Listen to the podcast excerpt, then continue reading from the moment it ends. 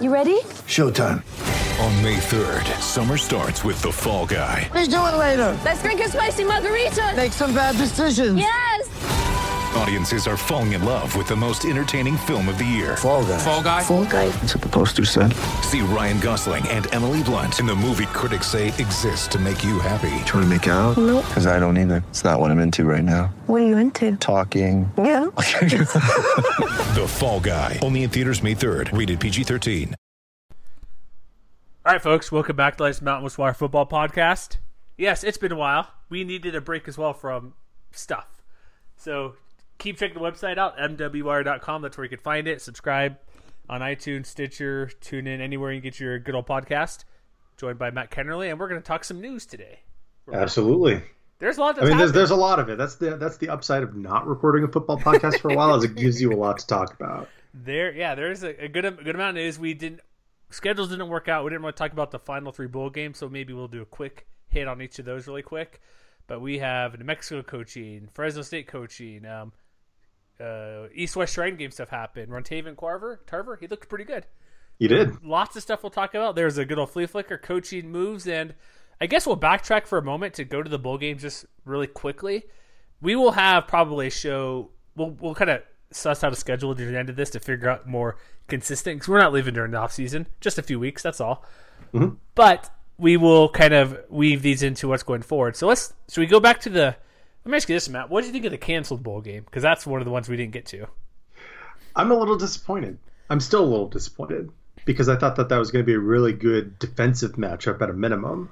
Yeah, that game watching it because it's middle of the day. I'm like, great. I work evenings. I could watch it live and not worry about wait till later. But then rain, thunder, lightning, playing at the Cotton Bowl.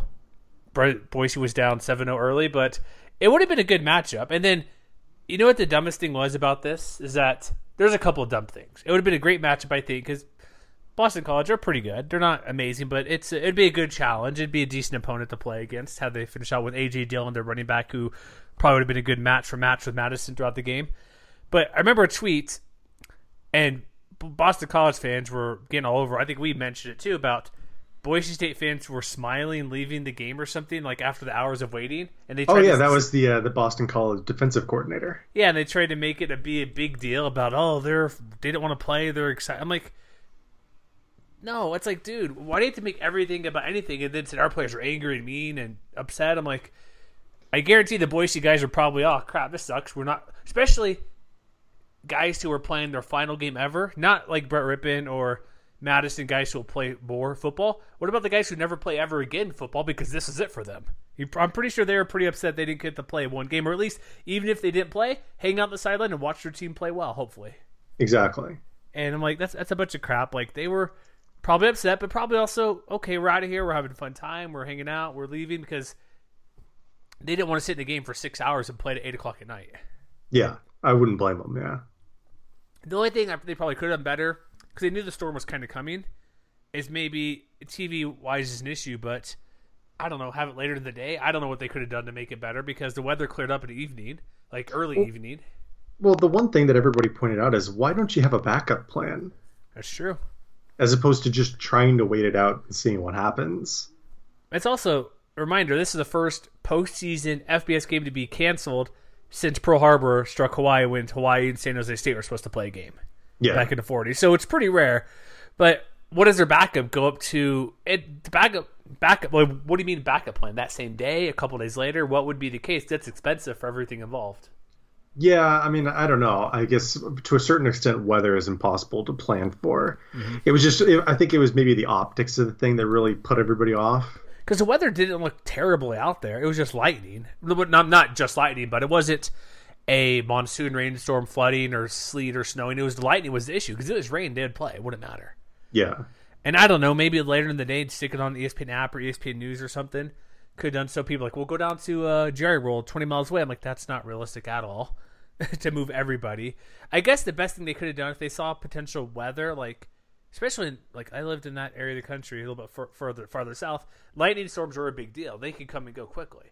It may mm-hmm. not. There may like, and I also lifeguard during the. su- I know summer's different than winter, but when I lifeguard in summer, like you have lightning, no rain ever. It could look not overly clear, but you've seen those days where it's partly cloudy and then there's lightning in the distance. but it Yeah. looks it's not that or lightning that covers the sky. It never rains. It's just a threat of something. We have to get everybody out of the pool. Same thing. You can't have lightning there because metal helmets, metal bleachers, everything, all that stuff there. So uh, the only backup plan they could have done was let's play the game at night because going another day would have been even six hours later would have messed over all the people who were bought tickets, especially plane tickets, because game was middle of the day. Some people's flights could have been 8 p.m. in Dallas that night, and so it stinks it happened, but it's probably the right call because why would you want to sit for hours upon hours anyways after suiting up for 30 minutes and play? That's true. And I mean, just imagine being a fan trying to wait six or seven hours for a game. Yeah, the funny thing when I found out I had to game, I was watching the game. I'm like, oh, I had to go run a few errands, so I paused it after the, or no, I, yeah, I paused after the the first touchdown. I'm like, oh, I'll be back in about 20 minutes. I come back, I'm like, oh, the game's canceled. What the, what happened? But it, it sucks, but it, it it happened, right? Is that all we could say? Yeah. Uh, what's the other games we missed? We missed Nevada, Arkansas State, and Hawaii Bowl, and La Tech. You, that's the Arizona Bowl. Well, there's two bowls, right? Yeah, the Arizona Bowl and the Hawaii Bowl. So let's do the Hawaii Bowl really quick. Um, you probably already watched it. You probably heard about it, read about it months ago. We had our stuff on it. But my big two things about this game, which will go forward toward next year. Um, well, one thing, John Ursua didn't play because he had a hamstring pregame, so that basically hurt them very much in that game. Um, Hawaii needs offensive line to be anything special because they got sacked what a dozen times. It seemed like Uh, it was actually uh, nine sacks. ten TFLs. And you were over actually. You were overestimating that just a touch. Just a touch. Yeah, Jaylon Ferguson had that huge game for La Tech, but two things. They switched quarterbacks again at the beginning. I'm like, Rolovich, what are you doing? And then they bring in a three star guy, a pretty highly recruited guy from Utah to come in this coming fall. So it's like, I don't know what they're going to do next year going forward, but the quarterback played poorly. They had not a good running game. The offensive line was tremendous against a good defensive line, but ended up being 31 14. I don't remember. I'm trying to think of too much happened, a couple turnovers, but switching to quarterbacks, it's like, come on, just stick with the guy. So here, here's a question for you, which which I think ties into something that's happened more recently since the, the Hawaii Bowl, which is that the fact that the program signed him signed Nick Rolovich to a two year extension. Mm-hmm. No raise, but just extension. So considering what they've been able to do in his first three years, was that a good move or not, in your opinion? Yeah, they started off six and one. I, I, I mean, I, I think I would tend to agree. I was just curious. yeah, yeah, no, it's fine. It's um, it's what it does is two things. By Rolovich is like he's two things it brings up. It's they're in for the long term, but it's also an extension that's not. It's a reward, obviously, that two years, but it's not like you're getting a bump in pay be, just because. Yeah, He, it's like like we mentioned before, the Kentucky model. They kept um, Stoops there for what is he in year eight or something now. They didn't. fi- Kentucky's not very good at football typically. You rotate coaches, one contract you're out four to five years. They gave him time to build something. Kentucky's actually pretty good at football now. And look what Hawaii's doing. It's like you give these guys these guys time to recruit, time to bring in your especially when they change to the run and shoot, which looked well the first half of the year. We'll see next year because they lose one of the best receivers ever in John Ursua. But they have other guys coming in, Cedric Byrd there. They have a couple guys coming back.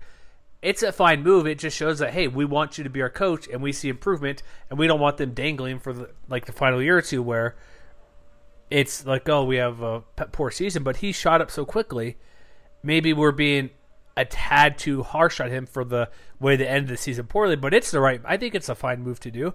It's it's both. It works for both ways. It's not not extra money, but it's also your security with the coach and your program. You're not changing again after four to six years. Yeah, and I think I tend to agree. Like you mentioned, how the offensive line in the bowl game was kind of let down. Well, all five of their offensive linemen are coming back next year.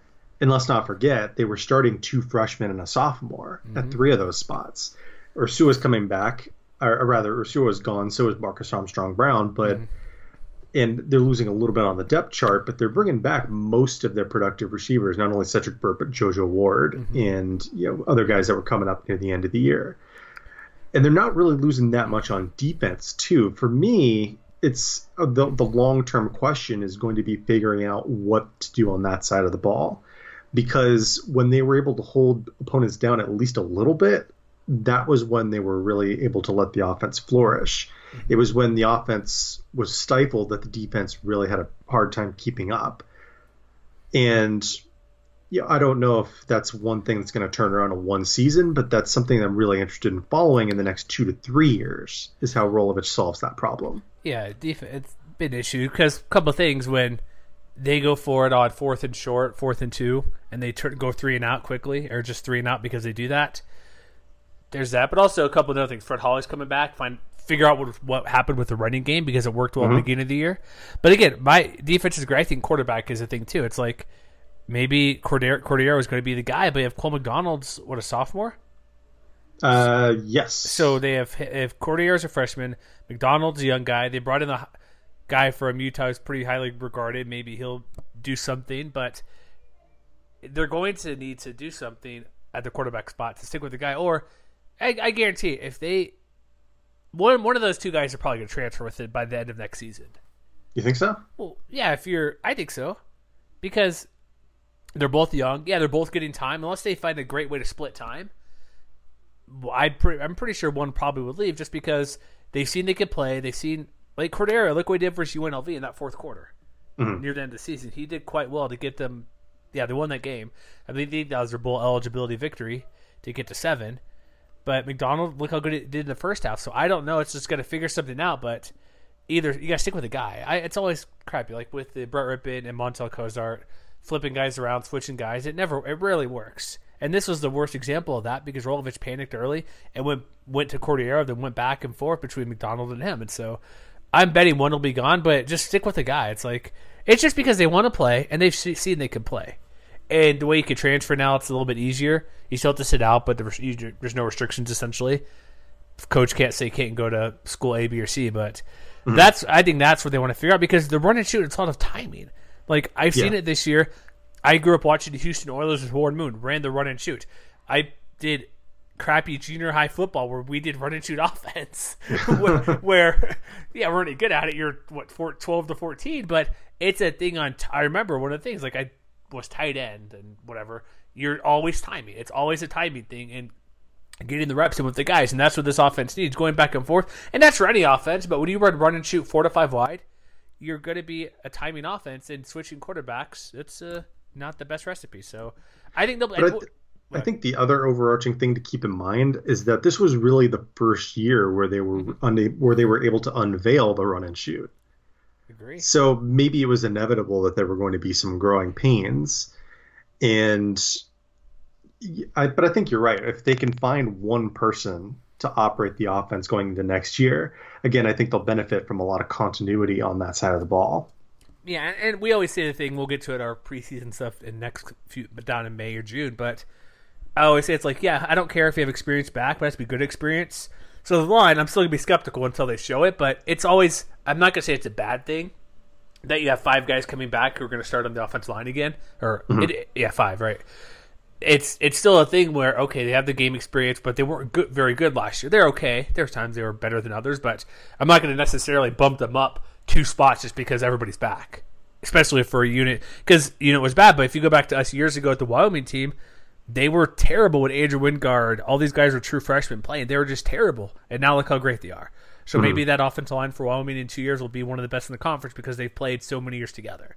And so um, it's not a knock, but it's still something to look at. But uh, should we just move on to the Arizona Bowl, which was well overtime spectacular? Maybe not the prettiest game in the world, but I think you'll take it if you're a Nevada fan, right? Heck yeah! Apparently Nevada they liked our All Bowl team because they wrote an article about it. So that's cool. Um, they were down like th- what three wide receivers in this game? Uh, yeah, I think so because Mannix had transferred out before the game, and then I think Caleb Fossum Got hurt. was injured during the game. Uh, who else got hurt during the game? Brendan O'Leary Orange got hurt. Yeah. Romeo Doubs also got hurt. And so by you know the third and fourth quarter, they were throwing out guys that no one, I mean no one, unless you're paying really close attention to the Nevada program, Ben had ever heard of. Putman. Ben Ben Put- Putman. four remember catches, 114 yards, only four catches all year.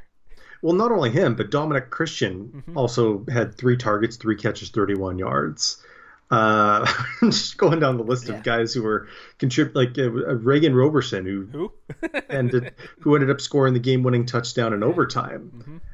It, so it gives me a little bit of hope about Nevada's future that I wasn't sure how the Wolfpack would stack up because they're losing so much on both sides of the ball. And while I still do have a lot of questions that they're going to have to answer, I am encouraged by the fact that the guys they were able to put into place were they were able to plug in and play. And even though it was, I wouldn't say the most efficient offensive game ever, they they were able to make plays when it counted, especially on especially on defense. Yeah, three picks. Yeah, ten TFLs, couple sacks. But it, but it was the young guys on that side of the ball that really stepped up too. Like one guy we haven't really talked about a lot, for instance, is Dom Peterson, right there in the middle of the defense. Mm-hmm. In that game, he had two and a half tackles for loss, and he was a true freshman this year. Yeah, you know, so even though they're losing a lot of key pieces like Corey Russian and Jairus McDade on that side of the ball, really agreed. He, he's coming back. You know, Hausia Sekona is coming back they've got a lot of production coming back, and I think that if you're Nevada, if you're a Nevada fan, you can feel pretty good about their position to compete next year. Do you think? I know it's super early because they do lose Ty Gangi, which is a big deal. Mm-hmm. They do bring back Toa Taua, who could be the best running back in the conference heading into next year. Him and uh, Juwan Washington. Mm-hmm. Um, okay, this is gonna be hot take in, in here in January. Is the defense gonna be really good next year? Maybe. I mean, they do have a lot to replace. I'm saying they have some guys who stepped up who never who didn't play much who had big games. I think the biggest question will be how they replace pretty much everybody on the back line because they're losing. You know, and they not only lost Nephi Sewell to BYU on the mm-hmm. transfer, but Dameon Baber's graduating, mm-hmm. Asauni Rufus is graduating, and Jamon, yeah, Jomon Dotson is graduating. So I think that's another that make they're from for right now, that might be maybe their second biggest question after who's going to replace Ty Gangi. Okay, that's fair. I just looked at all these young guys. I forget how many they're losing, but it's they're getting better because they're bringing good recruits. They're guys like you said with a Peterson, true freshman, getting a couple sacks in that game, a couple TFLs. Mm-hmm.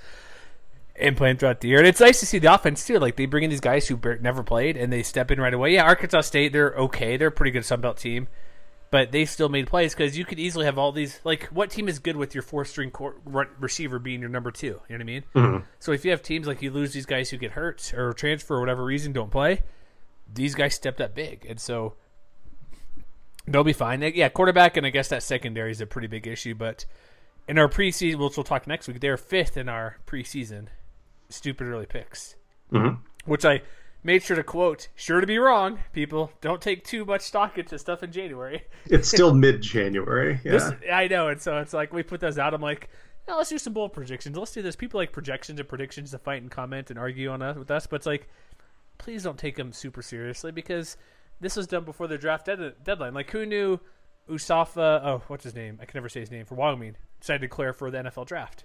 Are you talking about Youhanna Ghaifan? Youhanna Ghaifan, yeah, I think it's something completely different. But who would have thought he was going to he he probably wasn't going to be in Wyoming because he's looking at some Big Twelve schools. But that was a shock that he was gone, and so this was made before that. But we'll see. Nevada, it's a it, this is the Matt. This is a rosy time of the year. We're going to probably talk positive about everything, and then be completely wrong on other teams, right? yeah, I don't see why not. We're not going to be we're not to be negative on you unless you're Indiana football claiming to be good, right? Does that, is that our segue? Go for it. Yeah, topic? exactly. Might as well. Fresno losing their OC it is a pretty significant development. Kalen DeBoer, Fresno State OC for the last couple of years, is moving on to the Hoosiers to the Big Ten, and I think I threw the numbers out there on Twitter. So if you if you want to go dig into our tweets, you're more than welcome to do so. But essentially, what he did, not only with the Bulldogs, but before he came here to the Valley with Eastern Michigan, was he established a track record of revivals. You know, when in his first year with uh, the Eagles, for instance, they were dead last in the FBS in offensive S&P plus. But by the time he left to come to Fresno State, they were right around the national average, which for a program that had been as moribund as EMU had been for decades, that's like a huge deal, you know?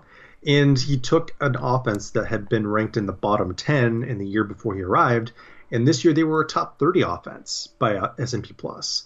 So while stepping into that situation in Indiana may not be ideal because you know as much as we like to pump up the Mountain West, I think we can be objective and say that they don't have an Ohio State or a Michigan or a Penn State year in and year out, and DeBoer's going to have to deal with all three of those teams mm-hmm. every single season. You know, just aside from that, like he he definitely earned that kind of move and that kind of opportunity. So I'm looking at the USA Today database real quick of assistant coaching salaries. Mhm. He was making three, basically 300, 333,000 as their OC at Fresno, which is not too bad. And go to Indiana. I think they have him listed here. If I could pull it up real quick. Um, who? It's he's probably going to make. I don't have their exact. Uh, who was? I don't know who their OC was before. Is it Mike DeBord? Uh, yeah, Okay, he made half a 1000000 previously, so it's a decent bump in pay. Like it's a good amount. Um, as for prestige, like I guess you go to a bigger program.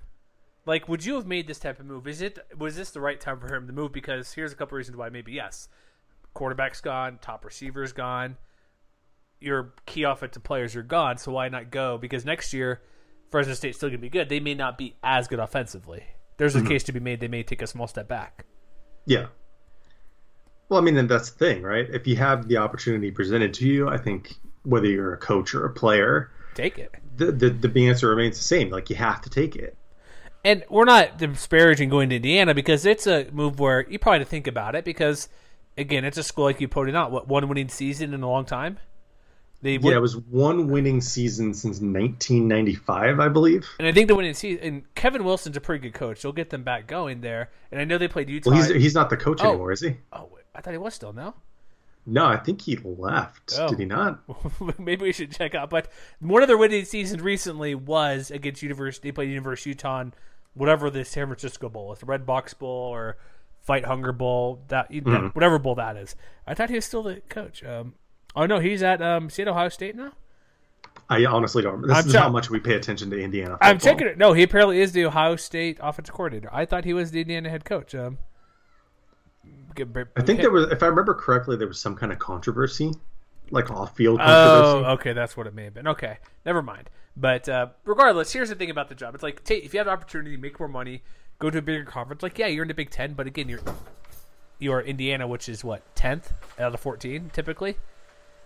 Yeah, they're they're you know middle of the pack at best. Yeah, so if they ch- check do that in the conference, like, well, there's I guess what I guess what the th- theory is, if you go to Indiana, if you can put up decent numbers, get them help them get them to a bowl team, you'll get maybe a better OC job or a head coaching job somewhere, which is hmm. fine. That's progression, but I'm pretty sure this wasn't like a slam dunk. Oh, I'll go to Indiana. Well, if I remember correctly, I, I don't remember who tweeted it out, but DeBoer wasn't their first choice. Interesting. I wonder who was. So somebody I, turned him down. I didn't actually see the name. I just remember hearing about that. that's I, whatever here or there. But regardless, it's a it's we're not gonna like I said we're not gonna make fun of or say it's a bad move. But when people hop in our mentions and say it's a much better job, it's a much better program, I'm like, well, Dude, you're Indiana football. yeah, you are the beneficiary of being in a conference for 60 years that happens to have Ohio State, Michigan, Michigan State. You know what I mean? Mhm. And so it's like, yeah, you're in that league, you play those teams, but unless you start winning and do great things, like we could we could question like, okay, it's a it is a better move for him career wise, but don't come out and talk crap on other schools where your team does nothing. Well, and the the good news, if you're a Fresno State fan, is that you know, not one. I guess a couple bits of good news. One, Tedford's shown a willingness to kind of think outside the box to bring in, uh, you know, coordinators and the like. You know, nobody knew about Orlando Steinauer, for instance, before he came in and wrecked things for a year. So, the, you know, there's talk that they might just promote Ryan Grubb, who came in from Eastern Michigan with DeBoer, to Okay. offensive coordinator because he was the run game coordinator for the team last fall, and you know he for right now is the team's offensive line coach as well. Okay. And and thankfully, as far as I remember, Indiana doesn't have an opening for an offensive line coach right now. So there's a chance he might be in line for promotion, but at this point I wouldn't really I wouldn't underestimate any kind of potential move that Tedford might make. Okay. All right. Should we go into the next coaching coaching move? Yeah, let's do it. Lobos, not Bob Davie. Sorry to disappoint those who were hoping it's Bob Davie. Uh, they lost their offensive coordinator Calvin Magee to the Ole Miss. Ole Miss, sorry, like, yeah, to be the quarterbacks coach hmm because Rich Rodriguez is the OC. So did he see some writing on the wall about the situation there? Because that is kind of a step. That no, that is a step down. Being an OC to a quarterback coach. Well, I guess that depends on how you look at it. Is it better to be the OC for a struggling group of five team, or is it better to be the quarterbacks coach for a power five team? Uh, two ways to look at it. It's a good move because Bob Davie's not. I guarantee. I noticed it last year. I'm like, he's not going to be the coach after this year. There's they're gonna let his contract, whatever his contract expires, he's done. There's no way he could stay, and I'm surprised. Well, I shouldn't be surprised with all the shadiness that New Mexico and the Lobo Club has been doing the past couple years. Bath Mm-hmm. Paul Krebs, the sweet situation, all sorts of covering up fights and crimes and stuff, allegedly, all that stuff going on. Maybe he's thinking, I'll get out of town and go be a QB coach there, and if I do okay, I'll get back on track. But if he sticks around, and let's just say New Mexico does okay, here two, it's double edged sword. If New Mexico does great, and say they go nine and three next year, Davie's going to stick around, and he's. you know I mean, he's not going to take over. If they mm-hmm. do bad and Davie's fired, he, why is he going to take over that coach? So it's like go somewhere else where you have a fresh start, far away. At, but as for career wise, it's like the progression, it's not there.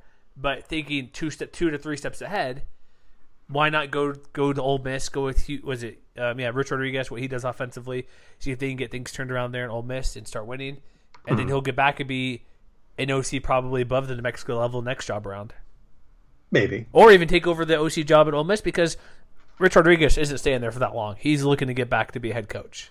Yeah, I think you're probably right about that. And so that way, that way, thinking two or three steps ahead is fine.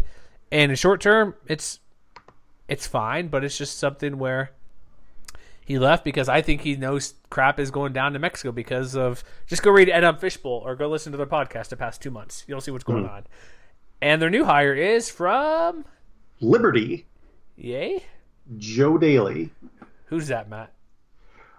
Well, he was the offensive coordinator and the quarterbacks coach at Liberty, and it's not a bad hire, I wouldn't say, because if Liberty was able to do one thing this year, it was able to score points at times, and we we we saw a glimpse of them when they played New Mexico and beat New Mexico back in September. So I think it's an interesting fit because he ran a pretty balanced offense with the Flames last year. They threw the ball 49% of the time. So you're talking about a about a 50-50 split, which is kind of an interesting deviation from what New Mexico was doing before. Mm-hmm. You know, because obviously they they had a a step forward in their run pass ratio from, from 2 years ago. You know, they tried to throw the ball more last year, and I would expect them to kind of take another step forward in that regard going into 2019. And it wasn't as though you know the quarter the, the passing game production wasn't bad. You know, Stephen Calvert maybe threw more interceptions on the whole than you would like. He did have 18 interceptions, but he did have 21 touchdowns as well. And he had about 13 yards per completion.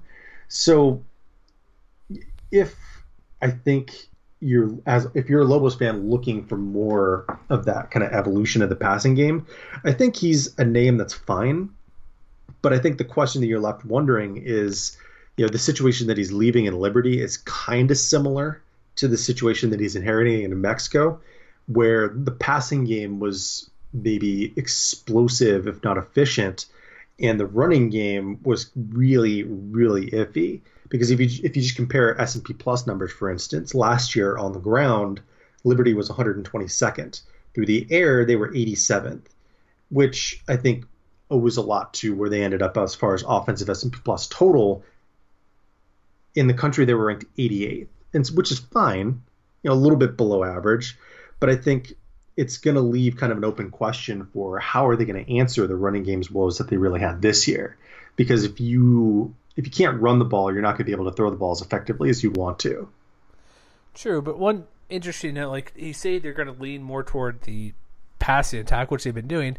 Like this mention from Bob Davie is like we still want to continue in the same direction we had under Magee with run past option schemes. Does Davie mm-hmm. know? Does Davie knows knows what he wants offensively? Because you're already moving toward passing. You like what Magee did, but you're the next coordinator away is the next step away from that, which is why you were actually good in the conference. Mm-hmm. Are they going to be good if they're going to be just a typical zone read or you know what I mean, the type of passing attack? Like he says he wants to continue that same direction, but it seems like that's not the case, and he brings in a guy who does a little bit of that, but it's I know it's not going to be what me, what they did with Bob Davdice a couple years ago, but it seems like he wants to. I don't know. I, 'cause I get the point. You don't want to go in and just go from a. It's like taking Navy to uh, what they do, triple option or Air Force, to go to a uh, run and shoot like Hawaii does. That's a huge difference. I get you don't want to do the extremes, but it just seems to me he wants still wants to hold on to that. I, I just don't know what Bob Davie's doing. I'm not saying that hire's bad, but what Bob Davie's wants to offensively, it seems like he doesn't really know. I mean, I think you're going to see more of what you saw in 2018, which is more of a getting closer to 50 50, maybe like a 40 60 split between uh, throwing the ball and passing it, or throwing the ball and running it, Yeah. rather. Just realized I said the same thing twice. I mean, if you're looking for upside, you can point to the fact that Liberty was 35th in the country in scoring offense. Yeah, they're pretty good, top third. But but a lot of that had to do with putting up points against really iffy defenses, like New Mexico, for instance New Mexico or New Mexico State. Or New Mexico State or UMass. They put up 59 against UMass and still lost that game somehow. Um, or putting up 52 against Norfolk State, which is like who cares, Yeah. you know? I mean, I, I think. You know, I think it's an okay hire, especially if, if Davie wants to continue the evolution towards, you know, moving away from the triple option. But at the same time, you know, New Mexico doesn't have someone in the caliber of Antonio Gandy Golden, who had over a thousand yards for Liberty last year through the air. And they probably don't have someone like Frankie Hickson, who had over a thousand yards on the ground. So, you know, maybe that's a matter of, you know, doing a little more in recruiting. Maybe it's a little more, you know, unearthing and trying to find guys on the roster who can step up and provide that kind of explosive element. I'm not going to knock the hire until I see a little bit more. Be- but if you're New Mexico, I think at this point you're kind of hoping that that kind of move works out. You do too. And my point was like just reading what Dave was saying. It's like, why would you want to say you want to stick with that type of scheme when you bring in a guy who didn't really do that type of scheme? And maybe he's just referring to more of the play action zone read stuff or option passing attack. Maybe hmm. maybe that's what he's actually meaning. But when he says he still wants to lean in the same direction he has been, you know what I mean? Like what the what's the deal? Yeah, I don't know. I All right, guess so we'll find out. Let's go to San Diego State. There's a couple things here, football wise. Um, they got the, here's here's what it started about a week or so ago, or maybe two weeks ago. Ryan Agnew and Christian Chapman split time, even when Chapman was healthy later in the year. Which was again, I hate it. It's weird. Stick with one guy. Agnew looked what meh at times. Okay, not good. That's putting it. I mean, from my point of view, that's putting it charitably. Yeah, I'm just saying he, he wasn't great, which is my point. So Rocky Long comes out and says a while back, Agnew's a starter, but we're going to bring in a grad transfer to challenge him for the starting job. hmm That doesn't sound good. Well, I think if you look back at Aztec's recent history, it's been a little bit mixed because while Maxwell Smith, on the one hand, wasn't terribly exciting, you know, he did exactly what you would expect an Aztecs quarterback to do, which is make just enough plays and mostly get out of the way for the running game. But then you look at, for instance, Chris Laviano, who came over from Rutgers a couple of years ago, and he didn't even make it to fall camp, I think. No, I think he, yeah, he, yeah, he was here and gone. Mhm. So I get it competition wise, but if he says you're the starter, here's the thing too. Agnew's been around for well, he's gonna be senior for four years. He remember he had to bring in guys like Ryan Lindley had to come back into town to help because they're so thin at quarterback, and Agnew took all the reps and still didn't show anything. So it's like he's I get it. Hand the ball off to Juwan Washington, pass the ball occasionally. Like their tight end, surprise you for the NFL draft could be like a third round pick. It's like you had this hmm. guy on your team, you don't give him the ball more than however not many catches this year, but I get it. It's like he's like every chance you'll have in the spring twin the to get the job, but it's like I get bringing guys in JUCOs or grad transfers, but he specifically mentioned bring in to compete for the starting job. Mm-hmm. It wasn't bringing a guy just to kind of push him or give him some competition to whatever, but it's like he actually said to give him the chance to be the starting job. And this guy's not going to come in until fall camp. And so, how Well, bad a- would it be if he gets into fall camp and then oh, you lose the job? well, there's a, there's a couple of things. One, which I think is pretty interesting considering San Diego State's recent history, is that Rocky Long has come out and talked about using the spread formation a little more often. Yeah, but he also said triple options like the best offense you could use as well. but the spread, yeah, no, but yeah, continue with that. I read that too about the spread attack they want to kind of implement. But I think that if you consider what Agnew brings to the table, if you adjust for sacks, for instance, he didn't run the ball that often. He's only credited with 39 carries, but he averaged almost seven and a half yards per run.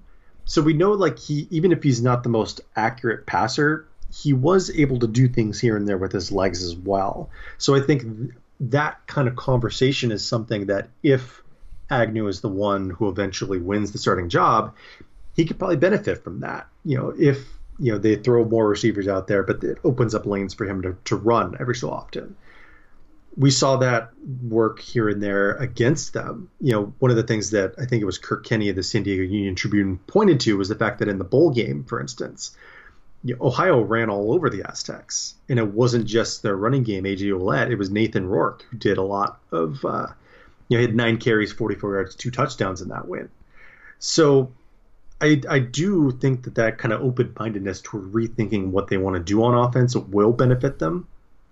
And the other thing is that they actually did bring in a guy, mm. not a grad transfer, but a JUCO guy the other day. Yeah, spring. He could be eligible for spring uh, practice, and he led his JC team to a state championship. And it is uh, where does his name go? Had it in front of me. Jordan right Jordan Brookshire. There it is, Jordan Brookshire. I was looking at the headline. I'm like, wait.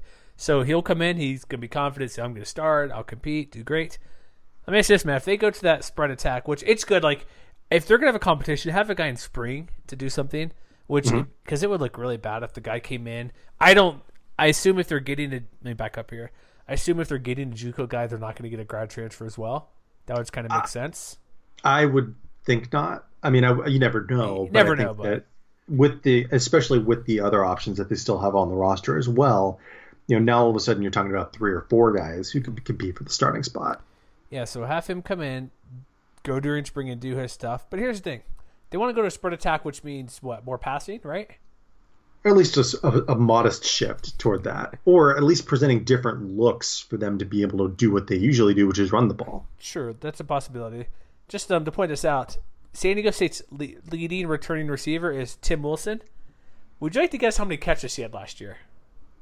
Uh, probably like thirty something. Oh, you're generous. Nineteen.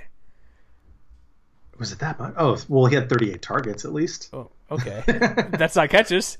That's their lead. They did have somebody. They did have Fred Trevillion who had twenty-two receptions, who led the team. Mm-hmm. So it's like, if they're gonna go to some sort of spread attack, you gotta maybe these guys can catch the ball. Maybe their catch rate's amazing, like twenty-two to thirty-nine. That's or not twenty-two. What do you say? Yeah, whatever. Nineteen to thirty something that's whatever. You want to be about what sixty percent is a good pat catch rate. He did have three touchdowns, mm-hmm. but like if you're going to say you want to throw the ball more, have guys who can actually catch the ball. I don't know. I mean, I, I think if, I, I, think if you want to, for instance, let's go back to the Ohio comparison again. Mm-hmm. Do you know how often Ohio actually threw the ball last year? I'm not sure now. Just uh, on a scale of one to 100, just take a wild stab. Percent, percentage wise, you mean? Yeah. Oh, 40%. It was less than that. Okay. They they actually threw the ball less often than San Diego State did. They only threw it 36.3% of the time, which is 122nd in the FBS. But a lot of what made that offense work was the fact that Nathan Rourke was able to make plays with his arm and with his legs. And I think that if Agnew can improve just a little bit, which uh, admittedly I'm still a little bit skeptical of, or if this new guy Brookshire that they're bringing in can make the same kind of effective plays that he did at Laney College because he he completed 63% of his passes, but he also averaged five yards per carry on the ground, and he ran it about 150 times last year. That I think is the kind of performance that they need to make that kind of shift work. It's not necessarily a shift toward throwing the ball more yeah. that's going to make it work. It's just presenting a different face to the kind of offense that they're accustomed to, to putting out there. That could that could work as well because they lose, lose a couple offensive linemen. But a couple things like if you're going to that shift, say because that means there's no more fullback likely. They're probably gonna have a tight end who's gonna be an H back, and they're doing kind of line up in motion, maybe add a blocker on the one of the sides. Like mm-hmm. University of Utah does that. They want to run the ball, but they still, which frustrates the end for me because they're bringing back Andy Ludwig, which oh jeez, that's another story for something else, not here. But I thought he got hired at Vanderbilt. He he left Utah. Utah hired him, so he's back at Utah. Oh, he spent two years at Vanderbilt, I believe. So he's back at Utah because that's the most vanilla, lame hire ever. But again, I'm not talk about it. But my thing is, watching Utah play, they still trying to st- cl- slowly or closely stick to what Urban Meyer did like a decade ago, mm-hmm. where they still want to show the the spread attack, but run the ball a lot, and it's worked okay here or there. Not amazing, but I just think if you want to run the ball, why do a three receiver, one tight end, one back set? Why do you need to be in shot? I know you can do more looks. Same, same reason they do pistols. Same reason they'll do the diamond formation. All these different teams. But if you want to run the ball, Aztecs have been extremely successful with it. I get it. Maybe they want to use Agnew's feet to do some different opportunities. But here's the thing: if you're running the ball, you're running the ball. If you're going to go to a spread, you are going to, by theory or actuality, you should be throwing the ball a little bit more. And he still can't throw the ball very well. I mean, maybe. I think if you look at the teams in the Mountain West who were actually running the ball best on a per play basis last year, mm-hmm. you can see that they all do it a little bit differently. Like, for instance, Utah State was number one in rushing offense last year, five and a half yards per carry. They were running out of the spread all the time, but they combined that with like you know a very fast tempo in order to keep opponents off balance. You know, same thing with UNLV. They were running a lot of three and four wide receiver mm-hmm. sets. Wyoming was almost the exact opposite. They were third in the conference, and by the end of the year, it was basically Sean Chambers and Nico Evans and pretty much nothing else. Well, and then, of course, Air yeah. Force runs the triple option. Mm-hmm. So I, I think I would I would object to the point that there's one right way to do it. I just mean they're changing the way they've that's been successful. It seems like they're changing just to switch the quarterback, which maybe it'll work fine. I'm just saying that look what's worked for you. I know the end of the year didn't go great. They had injuries to running backs and quarterbacks. Maybe this will be a good evolution for the offense to show more looks. Because I've said forever, if San Diego State could run basically their same consistency or efficiency level, but add in an average passing attack, they would be dominant in the conference. Maybe this is the move they need to make to to see that. I mean, I think when you consider the drop off that they had on the ground last year compared to, to years before that. And, and we'll talk more about that at length as we get more to team previews and more off-season stuff. But I'm just going to throw it out there that they were 92nd in rushing S&P Plus this year. They were 110th in offensive stuff rate. So the ground game wasn't working to the same degree than it had been in years past. Mm-hmm. And maybe more to the point, they were eighth in the conference in yards per carry with 4.05 and that's a far cry from what they were doing in the three or four or five years before that. Mm-hmm. So if I'm Rocky Long and I'm and I'm thinking ahead to what this conference is going to look like and what my running game can do, I've got no problem with something like that. Yeah, we'll see. I just I don't know. I've said it a million times. I'm just saying, like, if you have a chance to, or not a chance, but the way you've been doing it, maybe maybe it is just a little tweak. Maybe they'll still pass it to only two percent more. You know what I mean? But it also doesn't help like the running game. I hope it's not reactionary to that bad season running the ball because again, Washington was hurt. Tyler Roemer got kind of kicked off the team. There was injuries on the offensive line that typically didn't hurt them the past couple years, and so maybe I just hope it's not overreaction. But I'm just it just seems a little skeptical because Agnew hasn't been a great quarterback. He's ran a little bit. Maybe the play the plays obviously weren't meant for him if they're going to switch a little bit. And you you I'm not saying you can't run the ball with three wideouts or and two, you know what I mean, and, or two running backs, two wideouts, no tight end. It's just different. Again, if it's why if it's not broken, maybe it is kind of broken. Why fix change it? But I just don't. I hope it's not a reactionary move to we ran the ball poorly last year. We had injuries. Let's change this, and hopefully it's just a tweak to a change where they could still run the ball well. It's just I don't know. They've been doing it so well. That's why I'm kind of hesitant. Why make the move when you you're not bringing in new coaches to make this change either? It's still your same staff. Yeah, I get where you're coming from, but I think it also helps that kind of like we talked about with Hawaii a little bit ago, like they're not losing that much. Yeah. Up up front, like they're losing a couple of pieces, but that's another place where they've recruited really well in the last couple of years too. So, you know, I think they've got what a three star guy coming up at left tackle and Desmond Besant. They've got another what? How many other people are they losing up front? I think that's it, right? Uh, Pope and and uh, Roemer. I believe that's it. Yeah, just the two. I think and they're bringing just about everybody back on the running game. Not only Washington, but geez, Jasmin's coming back, Chance Bell is coming back, Jordan Byrd is coming back. I'm not expecting a complete overhaul. I'm just, I think they're trying to diversify the offense a little bit, and I think that if I was an Aztecs fan, I would say that's a good move. All right, now that makes sense. It's just if I, I hope it works out for them. It's just people, I don't, eh, whatever. I've already said a million times. Let's oh, maybe the tweak again, like Hawaii going to run and shoot, is enough of a change where it surprises people and they beat up on whoever early in the off season preseason. So, any other news we need to go through for this a newsy type podcast? The reunion is back. The show I think as far as recent big headlines, that's just about it. got the, you had the East West Shrine game over the weekend. That's true. Brett Urban played quite well. You had, like I said, Tarver played well. You had who else? There's about eight, six or eight. I did a quick recap, or not recap, kind of a scouting report on the guys from around the web who went to, uh, yeah, who were there to see stuff. Um, this weekend though, Senior Bowl. We will have It's gonna be some, fun. well, yeah. Here's what you need to know, Senior Bowl, and we're not going to dive too deep into. I did a quick write up about guys like. Also, one website that's kind of new. Do you ever visit the Draft Network, Matt? I do. It's a new site. I forget who used to, where they used to be before, but it's like amazing. So that's where I got some of my info. You have um, yeah, the it's it's thedraftnetwork.com. They have a Senior Bowl hub there. Check out their stuff. They're amazing. I think we've had some of their guys on our podcast before. I don't recall who, but I'm pretty sure. Um, they have a ton of stuff. We got Josh Oliver, San Jose State, Dax Raymond, Utah State, and then Carl Granderson. They're all out there Senior Bowl. Check. We'll have some updates like team visits, uh, who's visiting with who, who's doing what. But it looks like Bu- Dane Brugler, the athletic, that bounced around like John Oliver, Josh Oliver, excuse me, number nine overall tight end, might be picked. Dax Raymond's in that mix. But here's the thing: if you're at the Senior Bowl, you're probably getting drafted. Mhm. So look out for that. Uh, oh, hey, our all-time teams. How's that coming along? I'm Asking Uh, myself, I sort of it's- okay. I think it's coming along okay. It's sort of coming along because I'm working on it and I've been behind a couple days. But we're doing that. We'll wrap up with this. We're doing our all-time Mountain West teams. We've done Air Force and Boise State. Depending when I post this, I'll probably post up ASAP. I got another something else we'll post later, but we'll have all. Here's what we're doing: Air Force up, Boise State up, CSU, Fresno State, every team, even TCU, BYU, and Utah will be in the mix. I'm excited to see Matt the all-time all-conference team over 20 years. That's gonna be fun. How, how far are you along on your Fresno State picks? Have you submitted any picks to me yet? if I'm being totally honest, I have not. That's fine because I'm behind it. Fresno's coming up later this week. uh, but that'll be exciting. We have to, like here's some, like here's the thing. Boise State.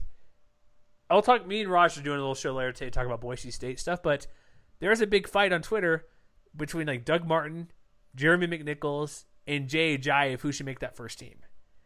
It's honestly hard to go wrong with any one of them. And that doesn't even count for Alexander Mattison as well. Mhm. Apparently, I was surprised on this. Doug Martin got the most votes on Twitter. I think that's more nostalgia than anything. Because he Well, also Doug. Well, also Doug Martin was really good. well, and also, but he also only played one year in the Mountain West, and that's all we're considering. So those transition years for Boise State, because that was their heyday, like Kellen Moore, second team quarterback. How's that possible? Well, played one year. So we have all that coming up. We're going to try to do some all time game stuff. Um, what are we doing for our next show? We need to decide and get back on a schedule here, sort of. Uh, I have no idea, to be honest. we will discuss offline, but our plan, and I stress plan, is, a, is what once a week. Yeah, I think so. We will figure it out. We will try to be consistent. Um, whether it me and Matt record a bunch before and put them out once a week, we'll figure something out. But I will say this: our next show will be looking back at our big hit or misses for the year. Is that good enough? Sounds good. So look at picks. So if you want to tweet in anything, um, MWC Wire about or old takes, you want to get them tagged along with us. The freezing old takes exposed because we're terrible at picks on some parts. Some good, some not good. Um, also, we need to figure out Matt who your team is to be eighth place to win a bowl, go to the bowl game next year too. Yeah, that's true. Who, who do I think is going to win two games and ultimately make a bowl game? That will be much later down the road. But next week we'll kind of look back at the year, maybe look at some best games a little bit, kind of bad predictions and stuff like that. And we'll probably be doing that about a week after you hear this. We'll figure something out and get going here. But again, check us out mwire.com. We got hoops, we got football, random football stuff. Because you know what, Matt? Fe- February means San Diego State spring football. Exactly. And so we'll we'll get on we'll get all over that stuff and just keep hanging out. And if you like the show, leave a review, tweet at us, then say, "Hey, glad you're back," and we'll see you next time.